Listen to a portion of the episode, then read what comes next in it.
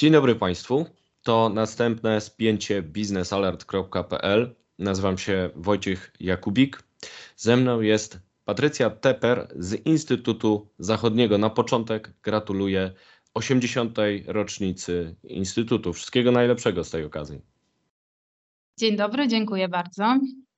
Spotykamy się, by porozmawiać o Niemczech, którymi zajmuje się Instytut już tyle lat. Y, teraz szczególnie ważny jest to obszar e, działalności, ponieważ z jednej strony mamy barbarzyńską inwazję Rosji na Ukrainę, kryzys energetyczny, który zelżał, ale trwa, no i relacje z Niemcami Polski trudne, ale niezbywalne, nie tylko z punktu widzenia naszych bilateralnych y, stosunków, ale także całej Unii Europejskiej. Można, przynajmniej ja postawię taką tezę, że, że, że można uzależniać przyszłość Unii Europejskiej od kondycji relacji Polska-Niemcy, Polska największe kraje unijne w stosunku do Niemiec, więc to, o czym będziemy dzisiaj rozmawiać, jest dosyć ważne. Zgadza się. No właśnie, i y, na przełomie roku warto zacząć od małego podsumowania. Pamiętamy 24 lutego agresję rosyjską na Ukrainę i jednak stanowczą reakcję e, Niemiec, łącznie z kanclerzem Olafem Scholzem, którego ja nazywałem publicystycznie plastikowym kanclerzem, no bo on dużo mówił fajnych rzeczy, ale w praktyce potem no nie był takim żelaznym kanclerzem jak Angela Merkel, która robiła deale, tylko trochę mu nie wychodziło. E, można było w mediach też przeczytać o Scholzingu, czyli o załatwianiu spraw na modłę właśnie Olafa Scholza powoli, langsam, langsam, bez efektów. E, no i Zeitenwende też tak bywa oceniane. Zeitenwende, co to w ogóle znaczy po niemiecku? Zeitenwende to oznacza e, epokową zmianę. To słowo w ogóle zostało słowem roku. E, znamy je już z tej, niemieckiej, e, z tej niemieckiej wersji w Polsce i używamy w niemieckiej wersji Zeitenwende. To był faktycznie no, taki ważny moment, od którego mierzymy, wydawałoby się, że właśnie nową politykę Niemiec. Kanclerz wystąpił wtedy, jak pamiętamy, w Bundestagu w niedzielę. No my szczególnie analitycy pamiętamy, bo musieliśmy wtedy usiąść i obejrzeć te obrady e, i zobaczyć, co kanclerz mówi. I on faktycznie wtedy powiedział, e, wbrew temu, jak kojarzymy to przemówienie, że nastąpiła zmiana czasów, nastąpiło zmiany na świecie i Niemcy muszą się do nich e, teraz dostosować. To znaczy, on nie powiedział, że teraz e, całkowicie zmieniamy politykę Niemiec, tylko że mhm. polityka Niemiec e, musi się dostosować do tych zmian na świecie. Czyli on nie obiecywał gruszek na wierzbie, czyli jednak go możemy tutaj troszkę bronić, że on nie obiecał rewolucji w Niemczech. To znaczy też, e, też to, co on zapowiedział, to e, z takiej perspektywy Niemców, e, którzy tych zmian być może nie lubią aż tak bardzo, to było rewolucyjne. Jeżeli chodzi o dostawy broni, no to pamiętajmy, że dostawy broni na w miejsca, które są objęte konfliktem, to było tabu w Niemczech. A tutaj wystąpił Olaf Scholz i powiedział, że będą te dostawy. No później wiemy, jak to, jak to wyglądało, wyszło jednak te jego tak. zapowiedzi tak wyszło w praktyce, ale sama ta zapowiedź, no to był taki zwrot. Y, też nie wszyscy, wiemy, że to, to przemówienie ono nie było mm, szeroko dyskutowane na, na poziomie właśnie Bundestagu z innymi politykami. Y, także nawet jak Olaf Scholz wyszedł, to zaskoczył polityków własnej partii, czyli socjaldemokratów. Niektórzy nawet do, dopatrywano się tutaj na sali osób, które nie klaskały jakby podczas, podczas tego przemówienia. Także no to właśnie, było... to e, na ile to było wystąpienie samego Scholza, który był e, kanclerzem potrzebującym też się pokazać w tej trudnej sytuacji jako lider, a na ile był to manifest całego środowiska politycznego, bo mówisz o SPD, czyli partii, która kojarzy się jednak bardziej z Gerhardem Schröderem, który jest obecnie rosyjskim lobbystą, niż z jakimś ruchem na rzecz powstrzymania Rosji, e, którego liderem chciał się jawić właśnie Olaf Scholz. Ja uważam, że Olaf Scholz chciał tym e, przemówieniem pokazać siebie jako lidera. E, znaczy, on, tak jak mówiłam, on tego szeroko nie dyskutował. Wiadomo, że e, osoby z innych, z, no, po prostu kierujące frakcjami partii koalicyjnych na pewno były wtajemniczone do pewnego stopnia, co Olaf Scholz powie. Natomiast on też na początku swojego kanclerstwa mówił, że no chcecie, chcieliście, chcieliście lidera, to go dostaniecie i będę nim ja. Oczywiście to nie było przekonywujące. Tutaj wspominałeś o tym, że kanclerz piękne słowa mówi, później nie do końca jest to realizowane.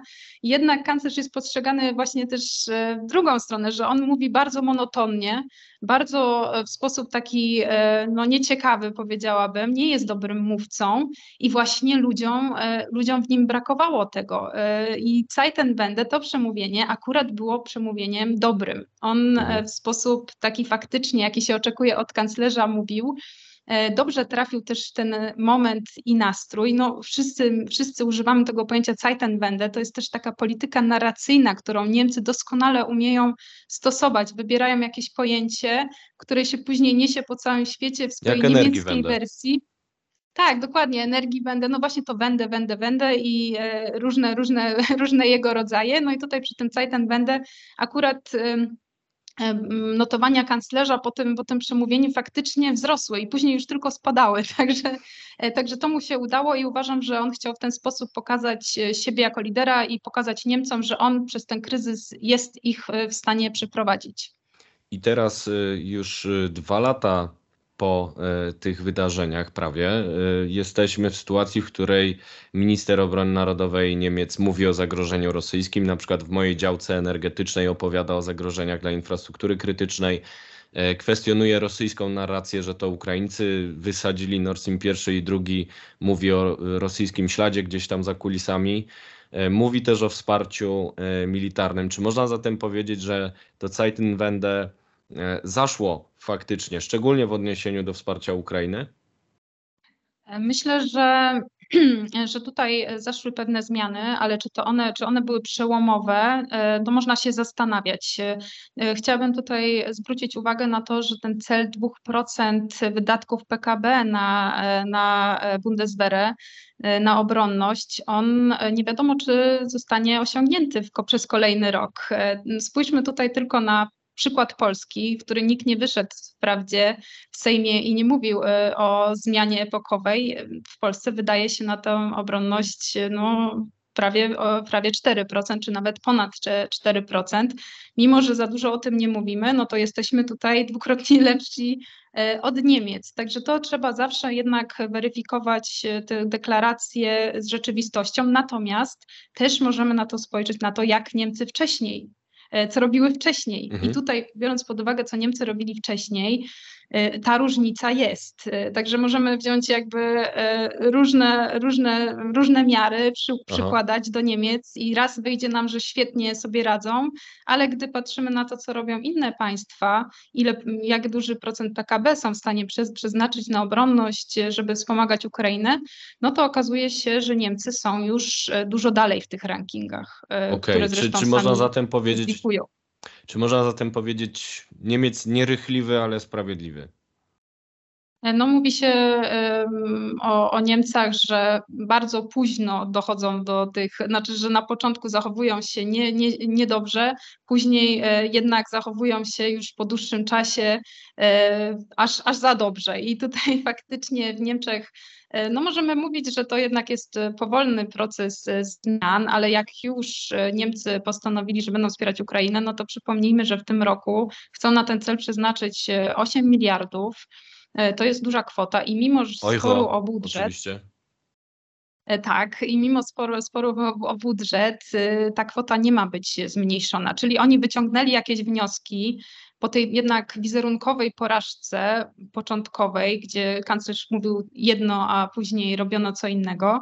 No i Niemcy starają się jakoś, e, jakoś inaczej reagować, ale przypomnijmy też, bo to też trzeba podkreślić, że te, ta, te, te, te, ten rodzaj broni, które Niemcy są w stanie wysłać na Ukrainę, zgadzają się, żeby wysyłać na Ukrainie, e, to jest jednak broń, która e, pozwala odpierać e, atak Rosji, ale nie pozwala na takie zwycięstwo, powiedziałabym, e, Ukrainy. Czyli oni chcą utrzymywać ten status taki pośredni. E, Takie są opinie niektórych ekspertów, że to jest celowe działanie, że Niemcy dokładnie wybierają te rodzaje broni, też e, argumentując w ten sposób, że nie może to być broń dalekiego zasięgu, tak żeby Ukraina nie zaatakowała Rosji przy, przypadkiem bronią otrzymaną od, od Niemiec.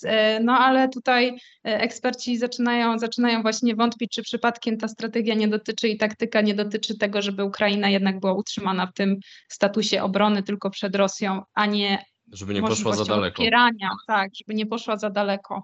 Mhm.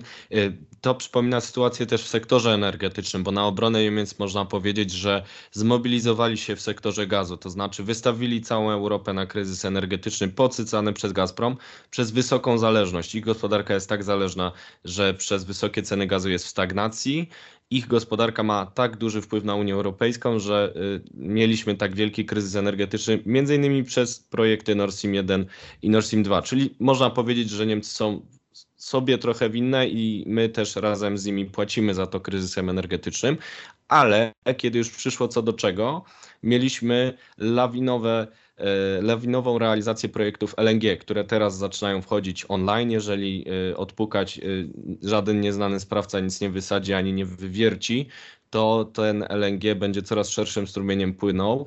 Niemcy są e, w rozmowach o dostawach z Bliskiego Wschodu, podpisują kontrakty długoterminowe z Norwegami, e, zapewniali te terminale nawet e, z zawieszeniem przepisów środowiskowych, bo względy bezpieczeństwa jednak na końcu były dla nich ważniejsze i to jest ok, ale druga strona, tak samo jak w tej obronności, no to jest rafineria Szwed niechęć do derusyfikacji, mhm. kontakty z Kazachami jednak e, za pośrednictwem ropociągów e, rosyjskich, e, niechęć do pójścia znowu za daleko z przecinaniem tych nitek zależności z Rosjanami i wrażenie tymczasowości. Czy, czy, czy tutaj masz jakieś spostrzeżenie na ten temat? Tak, jeżeli chodzi o to wrażenie tymczasowości, jak najbardziej jest takie wrażenie i cały czas trzeba mm, pilnować Niemców, dlatego że mimo że teraz koalicja rządzi e, taka, jaka rządzi i możemy w jakimś stopniu ufać e, deklaracjom, no to są też jeszcze inne, e, inne siły też radykalne w Niemczech i dla nich uruchomienie ponowne Nord Streamu nie jest żadnym tabu.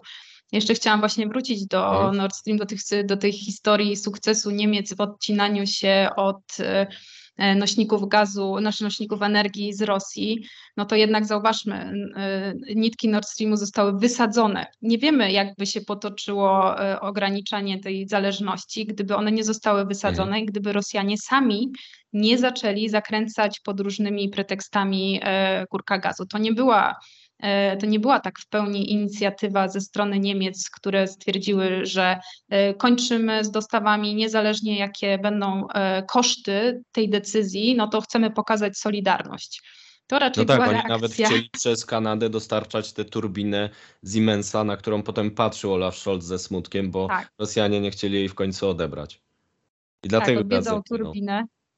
Dokładnie, no tak, także musimy pamiętać jednak, e, że e, Niemcy też Niemcy umieli sobie ten sukces przypisać, który na, tak naprawdę wynikał no z, nie wiemy kto wysadził e, Nord Streamy, no ale to, to pozwoliło Niemcom odciąć się od gazu z Rosji cała nitka, jedna nitka jeszcze jest nietknięta, Nord Stream 2 i ja uważam, że to jest świetna metafora tego, jak należy podchodzić do relacji między Niemcami a Rosją. Jednak ta nitka jedna i nas niepokoi, która między nimi cały czas e, jest i oczywiście póki trwa konflikt e, na Ukrainie, no to wierzymy, że partie głównego nurtu, partie demokratyczne e, nie będą e, dążyły do wznowienia tych dostaw.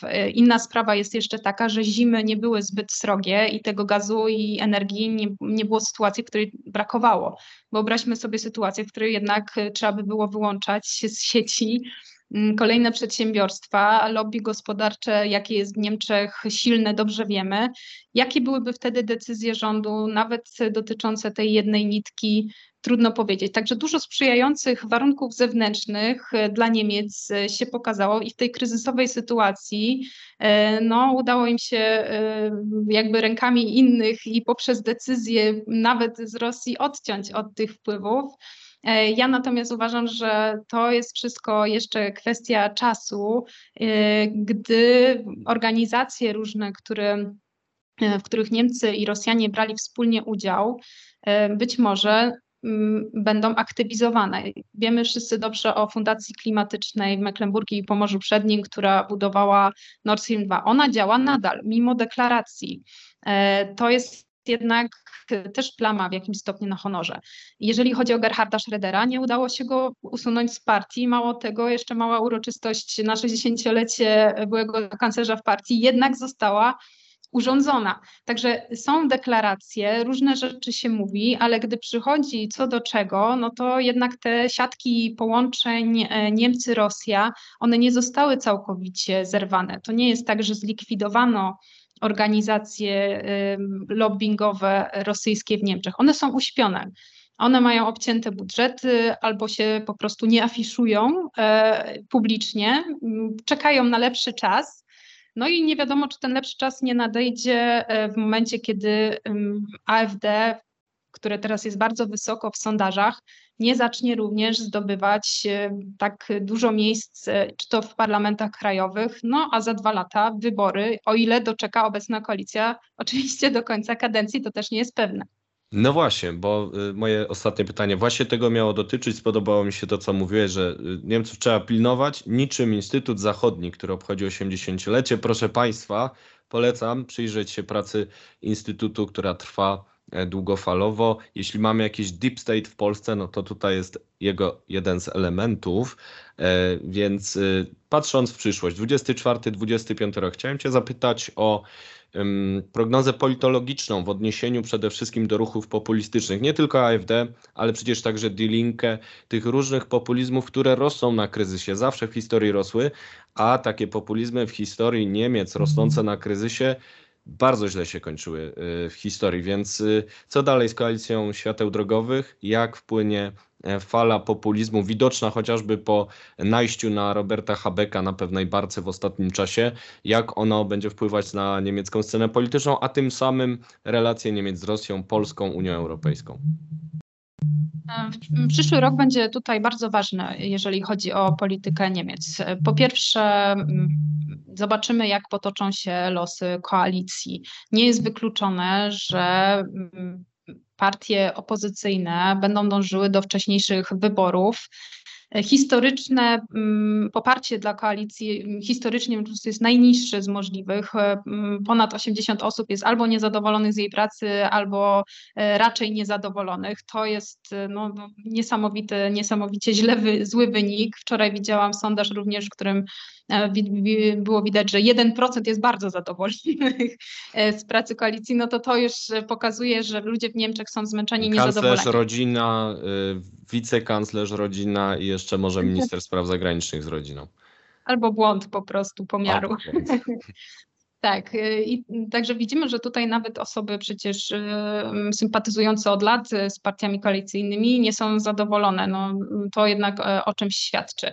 I dlatego to jest ważne w przyszłym roku, ponieważ partie opozycyjne, Hadecja zwłaszcza, uważa, że należałoby przeprowadzić powtórzone wybory równocześnie z wyborami do Europarlamentu, co jestem w stanie zrozumieć, bo to organizacyjnie faktycznie e, miałoby sens. Więc myślę, że w najbliższych miesiącach możemy się spodziewać ze strony opozycji w Niemczech e, lobbowania za tym pomysłem ale jeszcze jest, no oprócz oczywiście wyboru do, wyborów do Europarlamentu, e, jeszcze są e, wybory we wrześniu do trzech e, krajów związkowych, z którymi mamy, no graniczymy po prostu jako Polska i dla nas to jest tym bardziej istotne. Mhm. I tam na pierwszym miejscu w sondażach już od dłuższego czasu jest partia skrajna, alternatywa dla Niemiec. E, w ostatnim sondażu, który e, wprawdzie nie jest e, w 100% miarodajny, ponieważ był przeprowadzony online w Saksonii, AfD osiągnęło już 37%. Czyli główna siła. A główna siła i to, i to taka siła, która może już myśleć faktycznie o tym, mm, o przejmowaniu w jakimś stopniu władzy, zwłaszcza, że partia, która przecież e, no, kanclerz jest socjaldemokratą i która rządzi w koalicji, czyli SPD, jest poniżej progu wyborczego. Tak samo e, FDP, które ma tam 1% w Saksonii poparcia, co też no, jest szalone. I w innych, w innych krajach związkowych, Brandenburgii czy też Turyngii, także, także AfD jest na pierwszym miejscu. Czyli czego się jeszcze... spodziewać? Co by było, gdyby taka siła doszła e, do władzy? To byłby taki trumpizm w polityce wobec Rosji? E, tutaj oczywiście jeszcze do tej władzy, czy, czy AfD się uda dojść, e, no to przede wszystkim zależy od i umiejętności zawiązania jakiejkolwiek koalicji, co na razie inne partie głównego nurtu wykluczają, ale tak e, jak wspominałeś, teraz rozmawiamy 5 stycznia, a 8 stycznia zostanie ogłoszone już oficjalnie zawiązanie partii Sary, sojuszu Sary Wagenknecht, która mhm. też jest partią populistyczną, tylko że lewicową. Natomiast ma bardzo dużo punktów programowych w wspólnych z alternatywą dla Niemiec i też chce wystawić już swoich kandydatów w wyborach do krajów związkowych, a jeszcze tak w 100% oficjalnie nie powiedzieli, nie, powiedzieli, nie powiedzieli działacze, że na pewno nigdy w żadną koalicję z AfD nie wejdą. Pewnie nie wejdą, ale przy różnych głosowaniach mogą przecież e, poprzeć różne pomysły, no tak. które są wspólne dla nich e, z AfD. To, co jest dla, właśnie dla Polski niebezpieczne w takiej sytuacji, o ile oczywiście to jeszcze nie jest e, polityka na poziomie federalnym, czyli polityka zagraniczna, bo oczywiście e, no, Saksonia nie prowadzi, e, mimo że tam premier próbuje prowadzić własną politykę zagraniczną, pan Michael Kretschmer, z CDU, no to jednak oni nie mają takich kompetencji, żeby prowadzić politykę zagraniczną. To nie jest w kompetencjach krajów związkowych ale AfD dobrze wiemy, jaki ma stosunek do Rosji. E, to jest e, stosunek e, taki, że no należałoby wrócić do współpracy, bo to jest nieodzowne. No Niemcy mają przemysł, a Rosja ma surowce. I mm, jesteśmy świetnie dopasowanymi gospodarkami. Inaczej nie będzie w najbliższych latach. Oni mają coś, czego my potrzebujemy, a my mamy coś, czego oni potrzebują. Dlaczego I tylko Europa Środkowo-Wschodnia przeszkadza cały czas no cały czas y, Europa Środkowo-Wschodnia przeszkadza i też Stany Zjednoczone są tutaj wrogiem, bo oni y, tak, ponieważ alternatywa dla Niemiec próbuje tak w taki sposób y, przedstawiać no, sprzeciw też Stanów Zjednoczonych wobec tych relacji niemiecko-rosyjskich, że to przecież Stany Zjednoczone chcą nam drogi gaz sprzedawać skroplony LNG i dlatego, dlatego się tak angażują, chcą po prostu na nas zarobić i to też faktycznie w tych landach wschodnich trafia na podatny grunt My w Polsce jesteśmy bardzo społeczeństwem proamerykańskim, e, a w Niemczech e, społeczeństwo nie jest takie proamerykańskie, zwłaszcza w landach e, wschodnich, gdzie nawet się po części oskarża Amerykanów winą, winą za konflikt na Ukrainie. No to, to u nas raczej margin, margines. Tak, tak. U nich, no, no właśnie, i 22 rok tego nie zmienił. E, nie, to ogólnie, znaczy oczywiście e, różne zmiany, różne zmiany e, w myśleniu, w mentalności zachodziły.